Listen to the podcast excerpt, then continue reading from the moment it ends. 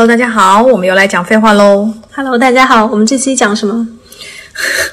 我们这期讲一个可能很多人都曾经经历过的故事，就是你爸妈离婚了吗？没有啦，就是我们这期要讲爸爸妈妈离婚了的小孩，他们实际上生活有了什么样的变化？他们实际上是怎么讲的？因为我们不是很经常会听到，就一些父母会跟小孩说啊，我们不离婚都是为了你啊，为了你有一个完整的家。你知道，就是离婚家庭的小孩就会很惨很惨，怎么怎么样像。野千鹤子的妈妈就这样对他讲过。嗯，然后其实有很多小孩心里是非常不服气的。对，心里想说，那你赶快离啊，关我什么事？对，就是就是上野千鹤子老师也说过这句话，其实是非常不负责任的。他相当于就是爸妈把那个责任感和愧疚感啊转嫁给了小孩，这些小孩是无辜的嘛？你们要要不要离婚？难道是我能决定的吗？你们口口声声说是为了我不离婚，那么你们有问过我吗？也没有啊。对，所以我们这一期就问了很多网友，想要听到他们真实的，他们是什怎么看、怎么想的，以及他们觉得爸爸妈妈离婚到底离的对不对，对他们有有什么样的影响？就是我们想跟大家聊聊，就是我真实的离婚的生活后的小孩到底是怎么样，就是活在这个世界上的。他们有更幸福吗？还是说真的觉得家庭破碎了？嗯，我觉得要讨论这个问题，就是可能要先看爸妈是为什么离婚的，对对不对？因为有的离婚，比方说是很可怕的家暴，那可能就是呃婚姻中的其中一方通常是妈妈了，妈妈带着小孩逃离了，就是爸爸的毒打。可能对于大多数在这种情况下的小孩都会觉得是快乐的，因为我再也不用回家就是胆战心惊，或者是说怀疑我，比方说睡觉睡到半夜，我爸就会进来用什么，就是用什么竹鞭打我呀，就是可能逃离了一个就是非常直接的胜利恐惧。对，有很多网友就是有类似的情况呢，他们就说，终于我爸离开了这个家，然后所有人都平静了下来，大家可以安稳的生活。就是不管他爸爸是家暴类的，还是比方说酗酒啊，因为酗酒也会导致家庭非常的不稳定嘛。然后或者是爸爸赌博，对，其实这都属于这种要么违法的，犯罪分子对违法的，或者有些非常恶习，会对家庭有重大影响的，就赌博欠下巨债，搞得人家追债追到你家门口，搞得天天你们家门口就是被泼油漆，对对对或者是说呃，你爸爸就是那种大酒鬼，然后整天就是为了要喝酒，或者是为了要赌博，然后还抢你妈妈工资，就是你知道我们在影视剧啊或者生活中也经常看到这种桥段。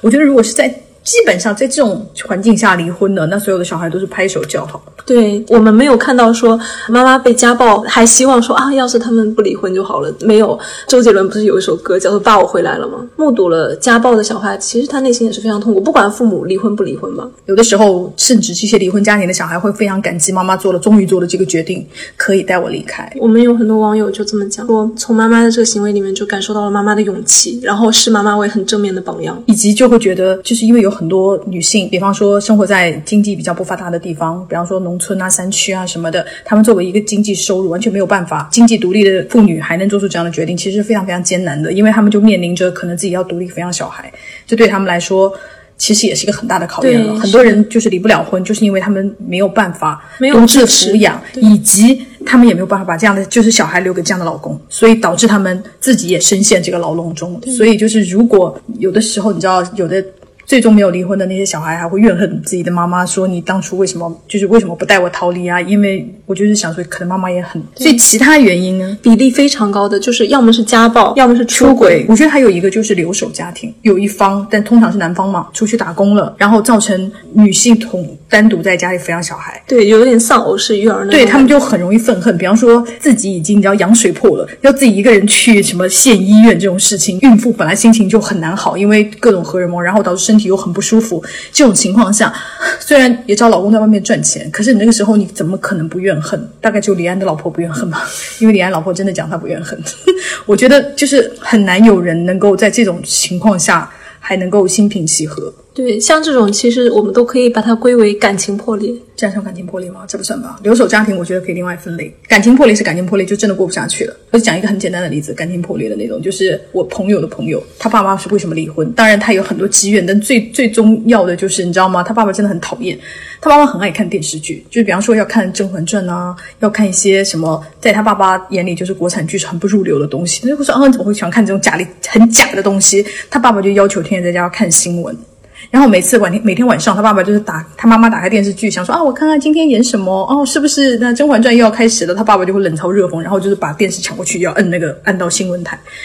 这是这是他们离婚的导火索。但是我听着真的很常发生哎。对，就是我觉得这就算感情破裂。没有，我的我的意思是，这个在很多家庭里，很多家庭里面，就是你认为他们可能感情没有破裂的家庭，也是经常发生的一件事情。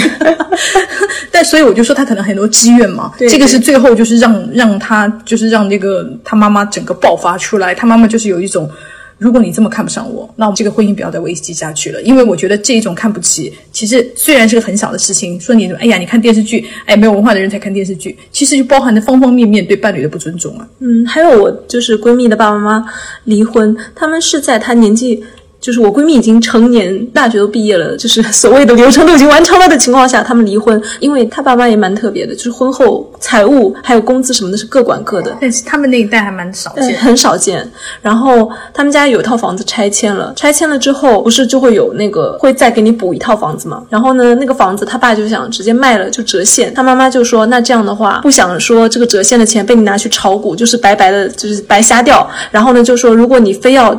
首先，他好像是不太支持卖房子。然后，如果说你一定要折现的话，那我们现在就一人一半把这个钱分掉。我估计是有，就是与其差不多，对对对，我 我估计是有怕他爸炒股的成分在里面了。然后他爸就听了就毛了，就是说你不相信我，因为他们首先财务是分开的，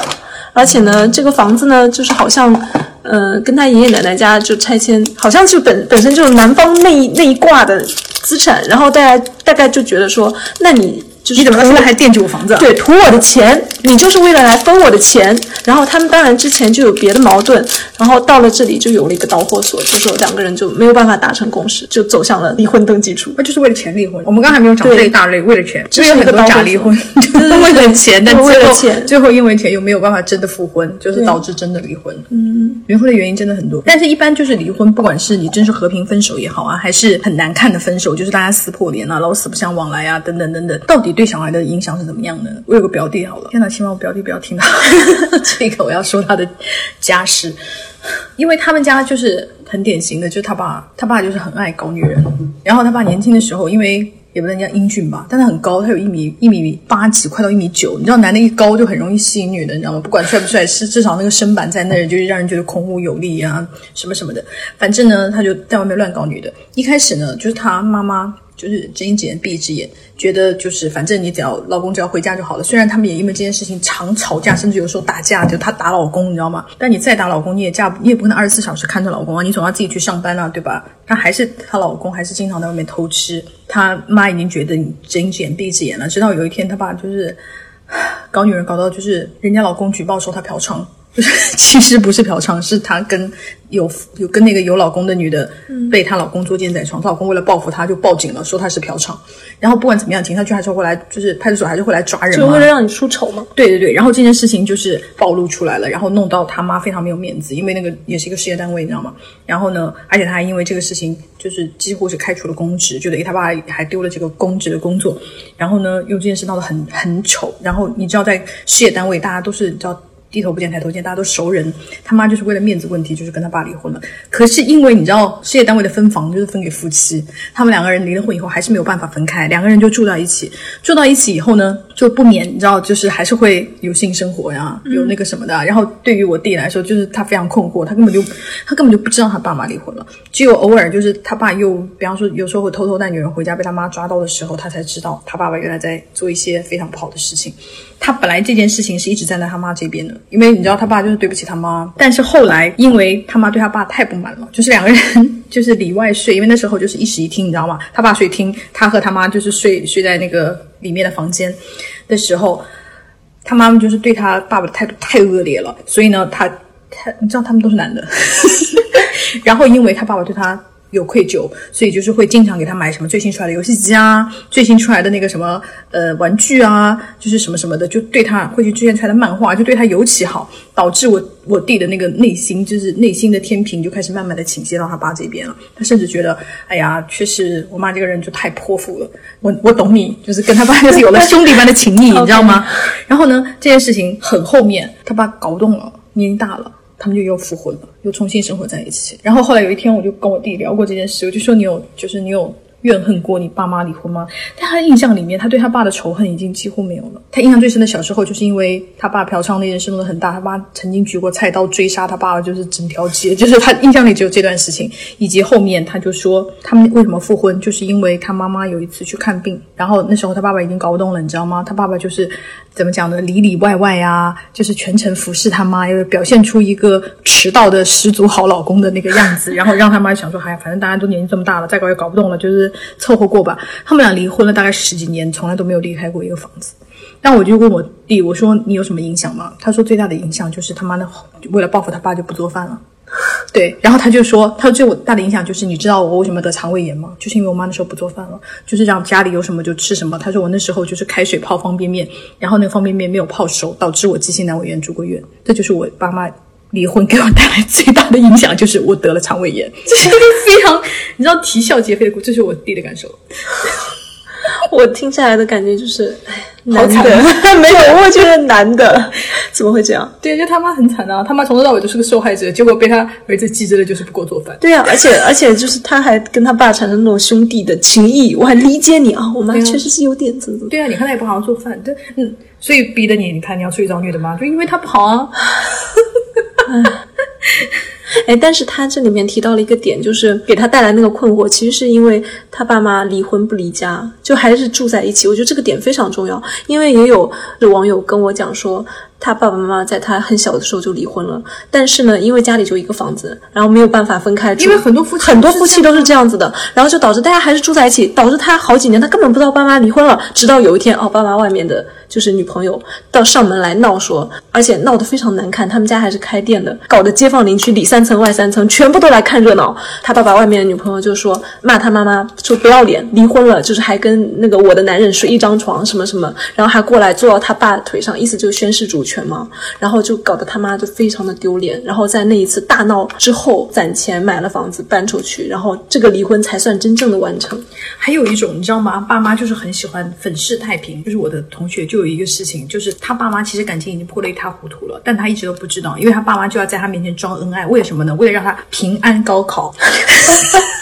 他说我高考完的那一刻，我爸妈就跟我说，我们两个人早就离婚了，就是为了你一直没有讲，他就很崩溃，他就想说，我根本不需要你们为了我这样子，你们也就是什么为了高考，那就他就有一种就是你知道现在很多新闻那种为了儿子平安高考都不告他什么外祖父母去世，就是跟这种新闻类似的。他说我根本不需要你们这样就是无意义的呵护啊什么的。但是你知道爸妈之类就是很喜欢粉饰太平，就是有一种哎呀我要告诉你啦，那你高考肯定就没有心思啊什么什么的，就是擅自为小孩做主。然后我同学就气到要命。对啊，其实根本没有人需要啊其实不一定是这样子，因为有人留言跟我讲说，爸爸妈妈就是感情不好嘛，但是一直不离婚不离婚，然后其实其实小孩压力是很大的，但是爸妈就觉得说啊，我为你好怎样，然后呢，终于爸爸妈妈终于离婚了，然后他非常的畅快，中考超常发挥，你看这种事情也是完全有可能的。对，所以爸妈就是你不知道小孩会怎么样想，所以你也不要妄自揣测小孩会因为你们怎么怎么样，怎么怎么样。我觉得就是你做好你自己。嗯，但是我们在那个投稿里面很多看到的有一点就是离婚以后，就是对小孩最大的影响就是小孩觉得自己的家破碎了。对，就是会有人这样形容了，就是说，我觉得我没有归属，我没有一个可以回去的家，没有一个可以回去的地方。因为特别典型的是会爸爸妈妈，比如说离婚了之后，首先是分开住了。更加进一步的呢，是大家分别再婚，各自有了家庭，甚至说还有了新的弟弟妹妹，然后就更加说哦，他们自己是一家，这边是一家，那边是一家。就算就是离婚之前的小孩，他去某一边住好了，却总是有一种融入不进去的那种格格不入的感觉，就没有我有个同学跟我说一个那个事情，我就觉得哇，我特别能理解他。离了婚以后呢，他就跟着他妈妈，然后他妈跟他爸一开始没有生小孩，一直到他读了大学以后，他妈也是意外怀孕，但是那时候你就跟他讲，他年龄蛮大了嘛。但你知道，生了小孩以后就面临了一个问题，那就是他妈妈把他的房间改成小孩房，他回家以后就没有房间了。啊然后他回家就是你知道放寒暑假呀，或者是周末什么，他还是会回家嘛。然后他就要开始睡客厅了，他就那一刻感觉到他没有家了。然后就是我也能懂，因为你知道中国家庭房子就是很小啊，对真的是就是妈妈不是要赶你走，可是也没有别的办法了。你就是在这个家里没有容身之处。对他就是那一刻深刻的感觉到，他就是好像在家里就没有地方，因为他因为他睡客厅有个很大的问题，他已经是大孩子了嘛。你早上爸爸妈妈起床，你就必须要起床了，因为你没有办法，就是你知道你还穿着背心啊还什么在睡在家里的沙发上睡觉，他就很紧张。比方说到了早上床，他就一定要起来。当然，他妈妈会说：“那你要不要带我们在床上再睡一会儿啊？你还是可以继续睡懒觉啊。”但他哪个小孩想起来再去睡啊？没有人想要这样吧？而且对他来说就是没有房间。对，还有女生跟我说，就是爸爸妈妈再婚，然后各自有就新的家庭里面，他各有了一个弟弟，然后而且就是那个一个比他小十六岁，另外一个比他小二十一岁，就是幼弟，就是很小的小孩，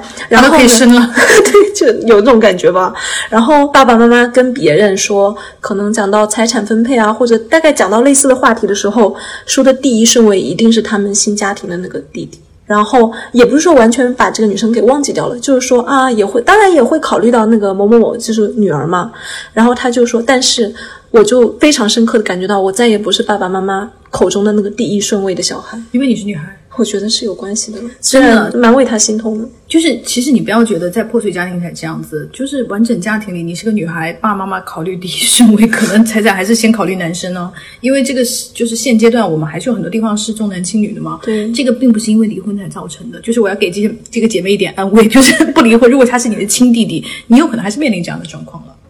嗯，确实也是有这种可能性。对啊。然后，其实我们也收到了不同，因为它太复杂，就是每一个家庭，它到底为什么离婚，离婚了以后是什么状态，包括你的经济状态呀，和爸妈的感情状态呀，和你父母本人成熟的状态，对，这个是关系非常大。很多人都讲说，其实离婚不离婚，对我来说并不是最重要的，最重要的是爸爸妈妈有没有把这件事情处理好，他们是不是负责任的，他们有没有表现出我是一个被他们爱着的孩子。这一点是最重要的，因为就是包括很多网友啊，包括我自己朋友跟我讲的时候，我感觉到他们受伤害很多的小孩，最大的可能是有一种被爸爸妈妈抛弃的，比如说干脆就不养了，把你扔到外公外婆家里去，把你扔到爷爷奶奶家里去，养都不养，或者就是赡养费也不出。还有一个很那个的例子，就我听了也蛮为他难过的，就是爸爸妈妈要离婚了，他那时候很小嘛，然后他爸就把那个小孩叫到了卧室里面，单独跟他说：“你要说你要跟妈妈，我要说这很稀奇吗？我爸妈没有。”离婚，我妈都会这样跟我讲。我妈说：“我妈，你知道大人很喜欢那样。哎，爸妈离婚了，你要跟谁？”不是，是他爸爸跟他讲，就是他爸不要他。哦。然后这件事情，他就说成为了他非常大的一个心结和阴影，因为那么明确的就是爸爸说不要我，然后对他造成了非常大的伤害。真的耶！你这样我都不敢，就是对着我的猫说我不要你嘛。对。因为我觉得会对猫猫伤害，因为我觉得我的猫听得懂，因为我们家两个其实都是有被抛弃历史的猫嘛。我连对那个都不敢说。可是我觉得，我我私信里看到一个我非常感感。慨的一个点就是哇，这个点真是触动我很深。就是他爸妈离了婚了以后，他妈妈带着他改嫁给了一个男的，然后那个男的对他很好，对他妈妈也很好。然后他就觉得他，你知道吗？他因为他那时候太小了，他还没有意识到就是这个爸爸跟自己的爸爸有什么不一样。他以为是一样的，因为那个他妈妈嫁的那个男的也对他很好。有一天呢，他们就出去玩，就是那个继父带他出去。呃，游乐场，然后呢，他看到一个什么什么东西，他就很喜欢，他就跟他爸爸要，然后呢，那个男的就没有给他，然后回去了以后，当天晚上妈妈就把他叫到房间里，跟他说，以后你要钱不要跟他要，跟妈妈要。他就那一刻突然感受到了，哦，原来我的生活变了。我觉得哇，就是这个点，我就觉得 就是好残酷哦，就是他还很小啊，因为于巧大孩子不会问继父要钱的，他还不懂，你的生活已经完全不一样了。就是他妈妈跟他说了以后，他才知道哦，原来离婚的区别是有这么大。是的，我觉得好伤小孩的心哦。你小孩能要几块钱呢？五块钱就是 我替他给好不好？就是有一种，就是你何必要这样子触伤小孩呢？所以我就觉得你。能怪孩子太敏感吗？我觉得这就是爸爸妈妈没有处理好这件事。哪怕继父可以先，你哪怕你你们俩夫妻俩的财产分开，你也可以先给小孩，然后再问他妈妈要回来啊。但是你要背着小孩去处理这件事，因为他是小朋友诶。我觉得就是离婚以后对小孩影响很大。我觉得这种事情是因为你那一刻就是好像要被迫长大，你要面临到有人对我的爱不是无条件的，哪怕他是爸爸妈妈。当然这个爸妈是有引号，不是亲爸亲妈。但是你要正面面对这件事。是的，就是因为话说回来哦，我我也不认为说亲爸亲妈对小孩的爱是无条件的，一定是建立在某一种基础之上。比如，但是至少这件事就是要钱这件事，但是直面爸妈不会，就是你对于你爸或你妈单方面，他不会有这么这样的反应啊。就是只有你或者再婚家庭，你才有可能会知道区别，嗯，你才会有一种明确的我要站在哪个阵营啊，或者是对对对，妈妈才是我的亲妈，爸爸不是我的，你不会有如此明确的概念，然后。因为我在微博上的征集帖里面有问，特别有问大家一个问题，就是你觉得爸爸妈妈的离婚到底离对了吗？还是离错了？就是我希望大家给出一个结论性的回答。其实大部分的网友，我我收到了几百条评论，我都大概都看过。大部分网友都是说，我觉得爸爸妈妈离对了，因为他们在一起，有的认识家暴那种就当然，还有一些就是爸爸妈妈就是在一起是非常的痛苦，然后他们离了之后，各自情绪都变成就好像他们变成了正常人。但是也有很少数的，真的有有大概一两个吧，怨恨有怨恨。有人是说我支持爸爸妈妈离婚，但是我内心确实受到了很大的创伤。然后还有人就是说我希望他们没有离婚。我们也收到了两位朋友发来的录音，非常感谢大家愿意跟我们分享大家的故事。那我们来听一下他们是怎么说的。OK，我们先来听一下，就是父母的离婚给他留下了不太愉快的回忆的那位网友的声音。当时我爸妈他们在分开了之后，就在办理离婚手续之后，其实有很长一段时间是两个人还住在一起，他对我们还住在一个屋檐下，然后并且他们两个还有感情关系，还有还有发生性关系。这个在我当时作为一个小孩看来，就是觉得很困惑，我也不知道是他们两个之间到底是怎么回事。因为我平时和妈妈交流的更多，然后我妈妈的意思就是他们马上就要复合了，他们马上就要复合，他就一直这样跟我说。其实我现在想起来也感觉这更像是一种他自己的心理安慰，他在向我他的小孩寻求一种心理上面的支持和肯定。因为我当时我完全就不懂那是什么情况嘛，然后我就是很傻的觉得我爸妈根本就没有分开，他们可能办一个离婚就是只是玩玩，然后过两天又把婚复回去了这样子。我妈妈她当时处在那种她自己掌握不了的一种很混乱的情感关系中，她其实也很迷茫，但是她可能也找不到人说，然后所以他每天就会。经常说跟跟我提到，嗯，爸爸怎么怎么样，然后以显示他们关系有多亲密。但是在那样一个就是很混乱的一个情况下，他自己的情绪其实是非常不稳定的。当时我是住那种寄宿学校，就只有周末才回家。我觉得最莫名其妙的一点就是每周就每个周末回到家，我妈妈对我的态度都不一样。她心情好的时候就对我很好，有时候她莫名其妙心情就很烦躁，然后整个人气压就很大。然后我就问他爸爸呢，他说你不要来问我呀，你自己去问他呀，然后就很凶那样。这些事情也是我到了后面我才慢慢意识到，那段时间可能就是他和我爸在离婚之后的感情发展的非常的不稳定，然后他处在这样一段没有办法给他安全感的关系中，他整个人都是飘忽不定，然后捉摸不定，很古怪。像然后这个就牵扯到，就是让我在那段时间最困扰、最困惑的第二个点，就是可能你也听得出来，确实是我妈妈当时比较想复婚，但是我爸爸其实并没有复婚那个意思。于是他们搞了一个什么东西呢？就是所有的人都跑来游说我，就是我妈妈这边的。我的姨妈就是妈妈的妹妹，还有我的外婆，包括我的姑姑，他们所有的人都来劝我，让我跟爸爸说，让嗯，我想要一个完整的家庭，怎么怎么样，然后让爸爸和妈妈在一起，就给我讲各种电视剧里面的案例啊，什么哪个小孩是多么多多么的聪明，就把他们的父母。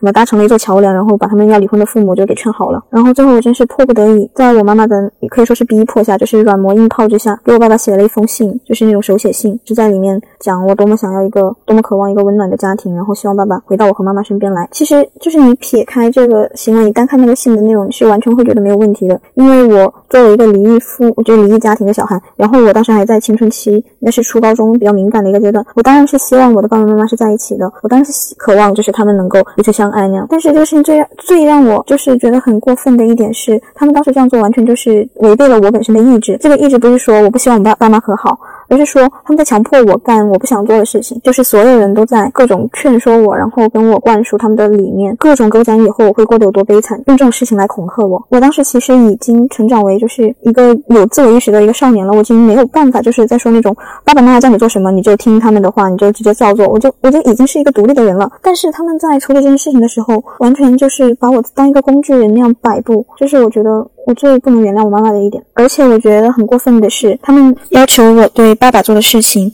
实际上也是他们正在对我做的事情。也就是说，站在一个以亲情或者是道德为要挟，站在一个制高点来要求对方服从自己的意志。其实他们离婚了之后，我觉得还是利大于弊吧。因为我爸妈他们两个真的是性格上很合不来的那种人，两个人性格都非常要强，凡事都要自己拿主意，两个人就经常吵架。后来分开了之后，我爸爸可能是出于亏欠，就对我的关心比以前多得多。然后他以前就是在家里面像个大爷一样。从来不做任何家务事，但是现在的话，就是基本上买菜做饭都是他来做。然后妈妈的话，她以前嗯跟我爸爸爸在一起的时候，她实际上是一个家庭主妇，她没有自己的那种在事业上的目标，呃，就是因为有老公养着嘛。然后这几年她受了很多的苦，自己变成一个很独立、很能干，然后生命力很顽强的女人。我经常都觉得她就是很了不起，我很佩服她。嗯，其实从他们离婚到现在，在现在来看的话，我们家的日子算是过得很好的了。我不管是在爸爸还是在妈妈这边。都能感受到，确实都是都能感受到两方给我足够的爱。然后爸爸有了新的恋情，他前年认识了他现在的那个妻子，那个阿姨，然后他们俩今年就结婚了。阿姨对我也挺好的，我觉得这一切我都没有什么可以抱怨的，只是有的时候还是会有一点点，我不知道是我偏心还是怎么，会有一点为为我妈感到难过，就是她和我爸在一起这么多年，嗯，那么多年来，我爸其实从来都是一个甩手掌柜，然后做菜不做饭，然后经常晚上就是出去和他兄弟喝酒，喝到什么三四点才回家。然后我爸现在年龄大了，然后终于玩不动了，变成了一个理想老公的样子，但是他再不可能是我妈妈的老公了。对，想到这一点，其实我还是会有点同情妈妈，因为如果不是他们这一次离婚的话，我我爸爸的改变可能根本也没有这么大，他也不会有这样的转变。现在两个人都改掉了曾经那些就是双方非常讨。厌恶的那些恶习，但是他们却不再属于彼此了。然后我还想再补充一点，这一点也是让我非常在意，但是其他人好像根本没有办法理解的，就是不管是爸爸现在的这个老婆，这个阿姨，还是就是跟爸爸处于那个离婚之后，两个人处在那一种不稳定关系中的妈妈，就是但凡他们跟爸爸吵架了，或者是闹别扭了，或者是爸爸对他们不好了，他们就会连带着对我的态度很差。就我记得有一次是，因为现在是我和爸爸还有阿姨住在一起嘛，然后有一天早上，就是前一天他和我爸爸吵架了，我也不知道什么原因，然后第二天很早，我爸就出去了，就只有我和阿姨在。房间里面，那个气氛就很尴尬。他早上开始对我态度就很冷淡，然后平时因为大家就是会一起吃早饭嘛，但是那一天他就自己先吃了，然后他也没有做我的那份早饭，他就自己把自己的吃了，我就处在那里觉得很尴尬。嗯，因为这个其实并不是说他做不做早饭的问题，我现在也是很大一个人了，然后他不做早饭我也可以自己搞，然后自己去买个面包什么的。但是就是我可以明显的感觉到他因为和爸爸吵架这件事情而对我的态度有所转变，对我头一次非常清醒的认识到，就是他其实和我之间是没有感情的，然后他对我好的时候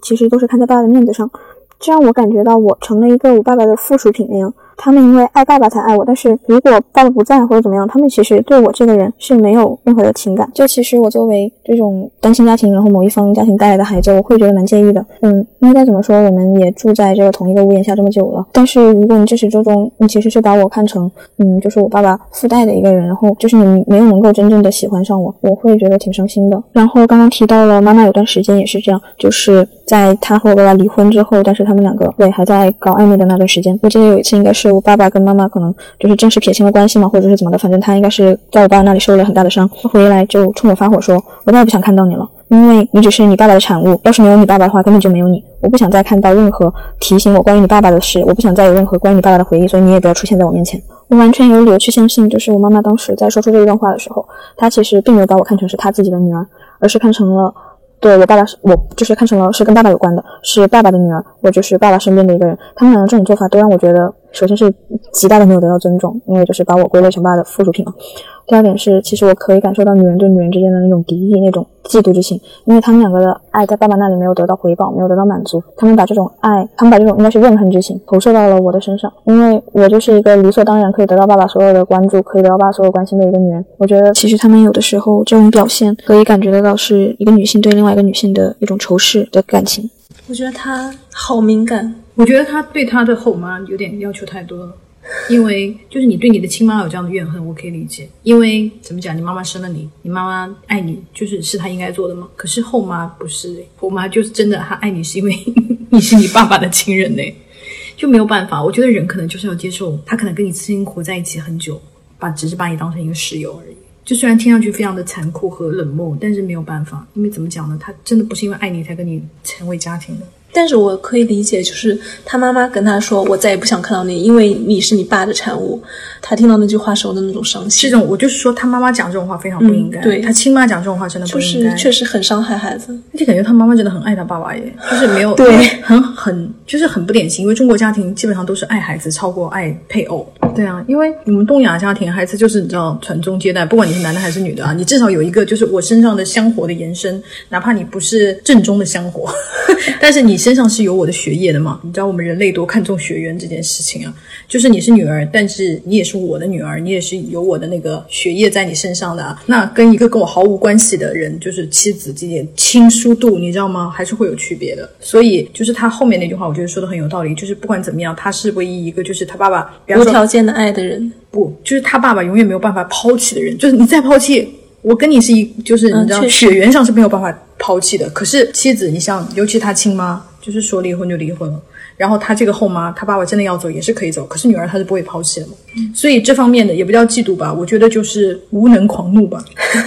就是我不知道我这这个这个怒气要对谁发，因为对老公发，明显他根本不吃我这一套。那么人就是会会就是把这个手伸向弱小啊，当然这是不对的嘛。可是，可是这个就是人性中非常非常黑暗以及很不人人类的那种东西。但是我可以感受到他的那个心情啊。但是我觉得总体上来说，他们他虽然受到伤害，但是我就是他这么聪明和这么敏感，我就觉得他不管怎么样，他自己本身还是成长的蛮好的。因为他很能去思考和体察，我也相信，就是他真的很聪明。对我相信他自己会成为一个很很很棒的人。对，因为他他整个的谈吐和他的思考。和他意识到自我的主体性，就是你们没有人爱我也好啊，或者是在意我也好啊，你们不尊重我作为一个独立的人，对我就觉得这点很棒，这个很好，所以他其实已经是一个很成熟的人了。就非常好。接下来这位朋友呢，我认为他是受影响可能相对小的那一种情况，我们可以听一下他是怎么讲的。我爸妈就是同样的两个人，他们一共离婚了三次，第一次在我小学的期间，第二次在我初中期间，第二次在我高中期间。但是虽然说他们整个离婚过程贯穿了我的青春期，但是我觉得就是他们离婚这件事本身其实没有对我产生太大的负面影响。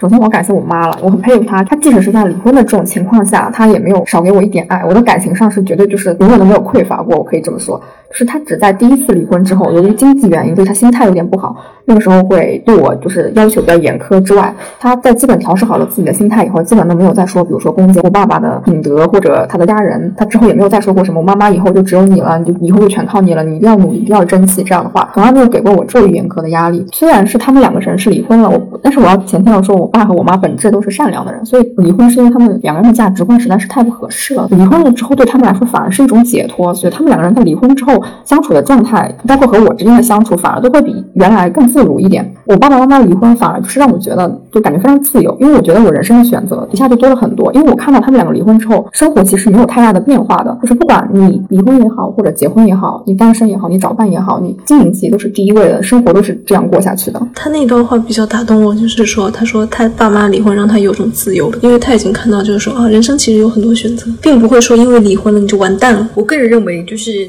离婚以后对单亲啊、对小孩的影响，我觉得更多的是社会，因为你知道我们小区啊有一个。有天我在我们小区物业群里面看见有一个人就是在说，嗯，有要加入足球队的吗？然后呃，希望小孩是六到七岁，然后他们的要求就是爸爸一定要参加。我想说为什么？凭什么？我们如果是单亲小孩就没有爸爸的就不可以参加吗？就是我很生气。然后当然他的初衷是说他不希望有丧偶式育儿啊，就是他的初衷可能是好的。他说说他是觉得爸爸和小孩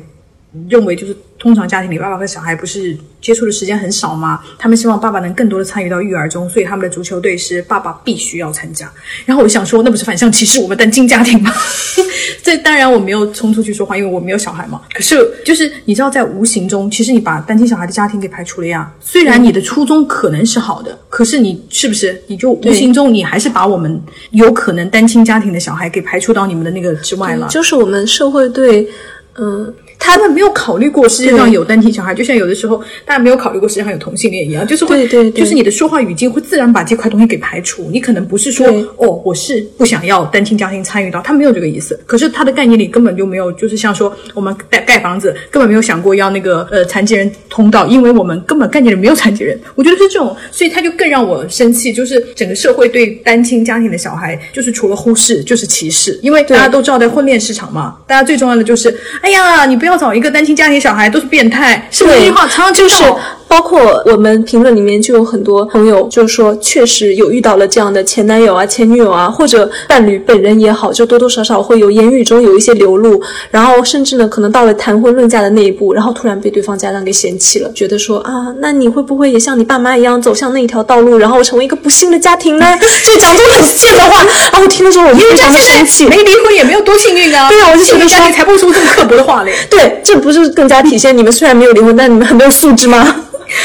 气死了！我就觉得就是社会支持，就是没有社会的支持很少，所以离婚家庭小孩的不幸有很多不是因为父母离婚，而是因为社会的歧视造成的。还有一个很典型的，也是我私信里面的那个朋友投稿，我看了以后我觉得很伤心，就是他离婚了以后。他妈妈带着他，就是两个人过，他就是单亲家庭的嘛。然后因为他们老家的风俗，所以过年的时候他姥姥不准他妈妈带他回家住，所以他必须就是他跟他妈妈两个人包饺子过年。他就觉得很可怜，他觉得自己很可怜，很凄惨。我想说，这怪你妈妈吗？不怪，也其实也不怪你爸爸，因为他们很可能就是其实这不是离婚造成的，而是歧视造成的。对呀，我就觉得社会上对单亲家庭的照顾太少了。对，以及你知道，就是有很多单亲家庭，妈妈带小孩或者是爸爸带小孩啊，为了养小孩，这个人一定要出去工作嘛，对不对？工作了以后，那他这个单亲家庭小孩可能就有没有办法开家就没有人支持他们。以及你种种造成的很多不方便，都是你知道吗？我觉得都是各种方面的措施没有做做好、做到位，以至于你会感到不幸。但这个不幸并不是你爸爸妈妈给你造成的，因为离婚是一个没有人愿主观愿意，但是走到这一步不得不做的选择。对，所以我就说，如果你是因为这个方面就是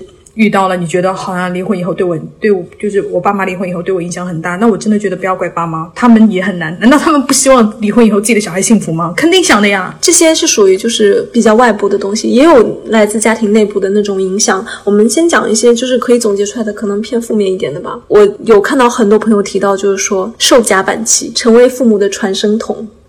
然后离婚以后会好一点吧？没有，就是离婚了之后，然后爸爸妈妈互相不理。就是因为有那种离婚不离家的，然后我闺蜜家就是，她爸爸妈妈虽然离婚了之后，就他们家很多层嘛，各自住一层，因为家里就这个房子。虽然他们作息非常不一样，然后彼此也尽量不打照面，但是一定是有事情是需要沟通的。然后他们两个就不愿意跟彼此讲话，就当彼此透明人，然后就强迫中间的这个小孩传话，然后他就就是很无所适从。这个是一个是成为传声筒，那更糟糕一点的呢是，比如说离婚了之后，我是小孩，我跟妈妈，然后就被妈妈赶去说找你爸去要这个月的生活费，然后你知道补课费什么的，就是你找他去要啊，他不给你就缠着他，怎么怎么样。我闺蜜最近刚刚结婚，然后她老公就是个离婚男，然后呢，她老公比她大很多，所以她老公小孩也蛮大的。她每个月都要接到她老公的前妻指使小孩来要钱的电话，啊，为什么会打到她这里？打到他们家里，哦。那是他们家还有固定电话的时候，就是他们打到他家里，然后你可以听得出小孩非常为难，小孩根本不想讲话，有的时候小孩就是打过来就是叫声爸就不讲话，然后但是她和她老公都明白打这个电话是什么意思。我是觉得就是我觉得小孩这个真的非常不不要让小孩走到这样的境地。如果当然也不排除就是有那种一方就不肯付赡养费很无赖的情况，那个我觉得是没有办法的。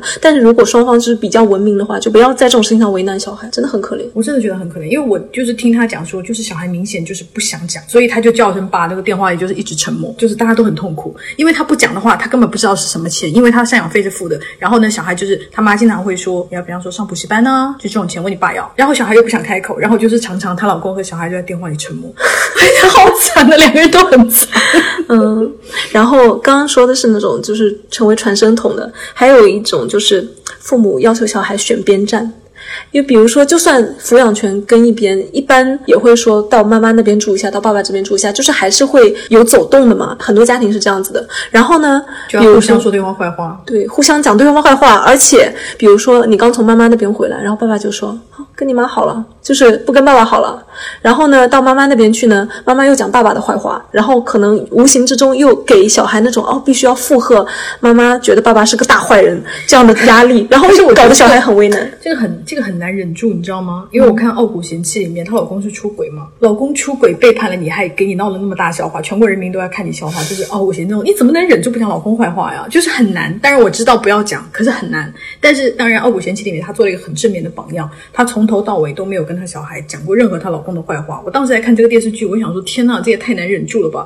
因为你知道，所有的人都看得到，因为她老公是那个议州议员嘛，你的州检察官，就是全国人民都看到你出轨的新闻，你还要跟小孩装没事发生，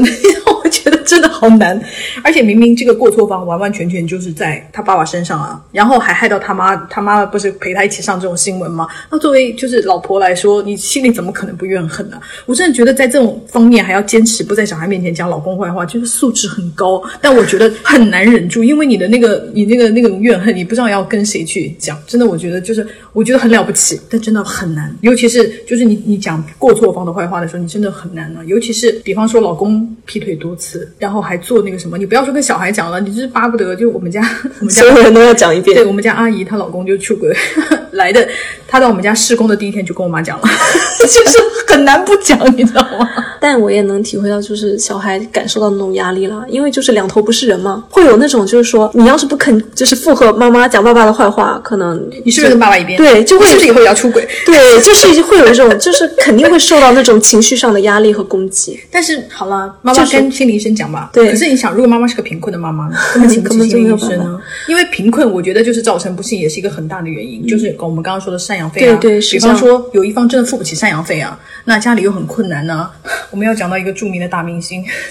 孙俪女士了，因为呃，她曾经也是在自己的访问里面讲过，她爸爸妈妈也是离异嘛。当然，她就是做的太了不起，她现在不但跟她的爸爸和解了，而且还给她爸爸买房子啊，然后还对她的那个妹妹非常的提携，对她妹妹也非常的疼爱呀、她还不是单纯的离异，就是新闻里面，然后就是说她爸当初离开她和她妈妈的时候，就留下了几千块钱，然后从此以后就消失，然后就也没有再给过赡养费。也没有再帮助过他们，对？也没有再爱过她，关心过她。其实，在这一方面就很明显是就是不对的嘛。但是我觉得觉得他很厉害的点就是，第一个他原谅他爸爸，和解了，而且现在就是怎么讲，两家都是还还有往来嘛，要不然他也不会带他妹妹拍戏啊什么的，就说明两家现在关系还挺好的。但我觉得重点就是因为他现在经济情况很不错，帮衬所有人是在他能力范围内的，所以这样大家容易一家亲。你想，如果孙俪现在本人就是，比方说她只是一个普通的白领，她月月收入五千，然后呢跟她老公，老公当然也不是邓超了啦，跟她就比方说找了一个男朋友，然后两个人在上海首付都付不起的时候，她难道心里不会有怨恨吗？难道不会想说，爸爸，这时候我需要你帮助的你在哪里呢？你知道，就是离婚的小孩，如果你将来就是有出息了，你赚了大钱了，和解会比较容易。那如果大家都很困难，包括你的亲生爸妈也很困难，你也困难的话，就是我会觉得会更容易难以和解，难以谅解。所以就大家还是搞钱了。对，大家就是怎么讲说，就是不要对父母抱有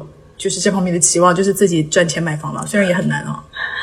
但没办法呀，当你爸妈都没有办法依靠他们的时候，因为如果你爸妈就算没离婚，他们也有可能很贫穷啊，靠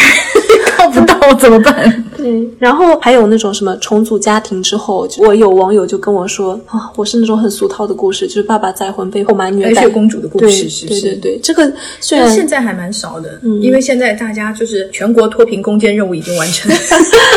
好正能量哦！就是大家就是已经不会到吃不饱了嘛，所以就是基本上的，就算离婚了以后，你另一个新家庭的赡养，就是还是基本上是能保证的吧。当然，你也不排除有一些有一些地方人啊不，有一些地方可能确实就比方说哦偏远山有可能区啊，可能确实条件还是跟不上。但是基本上就是这一些在新新就是尤其是最近几十年来，就是逐渐减少了，对不对？你知道原来电视剧很爱拍这种恶毒后母和那种圣母后母，现在已经就是这个题材已经不再是社会痛点了，就是已经减少了。是这样的。然后我觉得你看这一点，那个章子怡就做的很不错，她不是和她的那个汪峰的前妻的小孩，对对对，就是相处的非常好，然后两个人的感情也很好，我就觉得。就是他在这方面就是做了一个很好的榜样。虽然你看他现在也有自己的小孩，可是很明显他跟那个前妻的小孩相处的也非常的融洽。还有一个我微博转发的那个问题，我觉得这个很难解决，就是你面临你同父异母的弟弟妹妹，他们对他们来说家庭是完整的，你本来不觉得自己有遗憾，可是你看到就是一个跟你有血缘，而且跟你一个那么近的小孩，你不就是跟我亲妹妹、亲弟弟比，他的家庭是完整的、幸福，那我在这个中间虽然我也是家庭的一员，可是你毕竟心里是不一样的，你是能够感觉到的。因为我有一个朋友就是去做人家的继母，他就说他他已经想通了一点，他觉得自己的小孩跟老公前妻的小孩就是没有办法一样爱的，因为有的时候你不不敢骂他，你怕他会对你有怨恨，你对你自己的小孩打骂，你小孩不会记恨你，可是你那个小孩你不知道怎么办。他说我已经放弃了，就是小孩一模一样，我现在做到就是尊重他、爱护他，就是对他好就可以了。他说如果小孩将来要怨恨我、记恨我，觉得我跟他亲妈不一样，他说我也没有办法，这个问题没有办法解决，就是他做人家继母的感受。后来我就想说，确实了，那你要人家继母怎么样，他要怎么样对你才是对的？其实他也不知道啊，所以这个问题我觉得就是很难解决。可是我们也有很多，就是像我们刚刚说的章子怡的那个事情啊，也有很多跟继母的相处对很很这个就是融洽的。个体差异特别的大。还有呢，有些朋友会跟我们说，他们非常介意自己的家庭是不完整的。我觉得这就是我们刚刚说，因为社会支持不够啊，社会上歧视啊。如果社会上都会觉得所有的家庭都是一样的，不管你是单亲家庭也好，是同性恋爸爸家庭也好，同性恋妈妈家庭也好，多元家庭也好，所有的家庭大家都一视同仁的话，那不就没有人会感到歧包视了吗？括有很多朋友就是说啊，因为我成长的过程中，就是我没有那个父亲的形象，导致我没有办法好好的跟异性相处，我没有办法就是我在就是感情上呃亲密关系的发展上有缺失什么的。然后我就想说，嗯，人家大小 S 不是也长得很好，他们也是单亲家庭啦。对，我就觉得说这个事情可能跟呃父亲缺位不一定有非常那个的关系。我觉得也是，不一定有非常非常大的关系。对，而且我个人认为啊，我一个孩子的健康成长跟这个家庭是否有爸爸或是否有妈妈，就是没有那么大关系。那如果是同性恋家庭呢？对，那是不是妈妈的形象缺失？是这样的。。同性恋家庭也有都是女女的了。对啊，我就是说失去爸爸形象，或者是失去妈妈形象对对对的了，那都有可能的。那他们是不是难道都长得不好吗？对啊或者是说，好，今天你不是离婚家庭，你是丧偶家庭，那怎么办呢？还有那种，比方说你爸爸是海员，爸爸是国外输出劳工，三五年才回来一次，那跟离婚家庭没有区别啊。所以我认为这并不是离婚带来的问题。对，然后还有呢，就是说所谓就是婚恋观受到了影响，但是。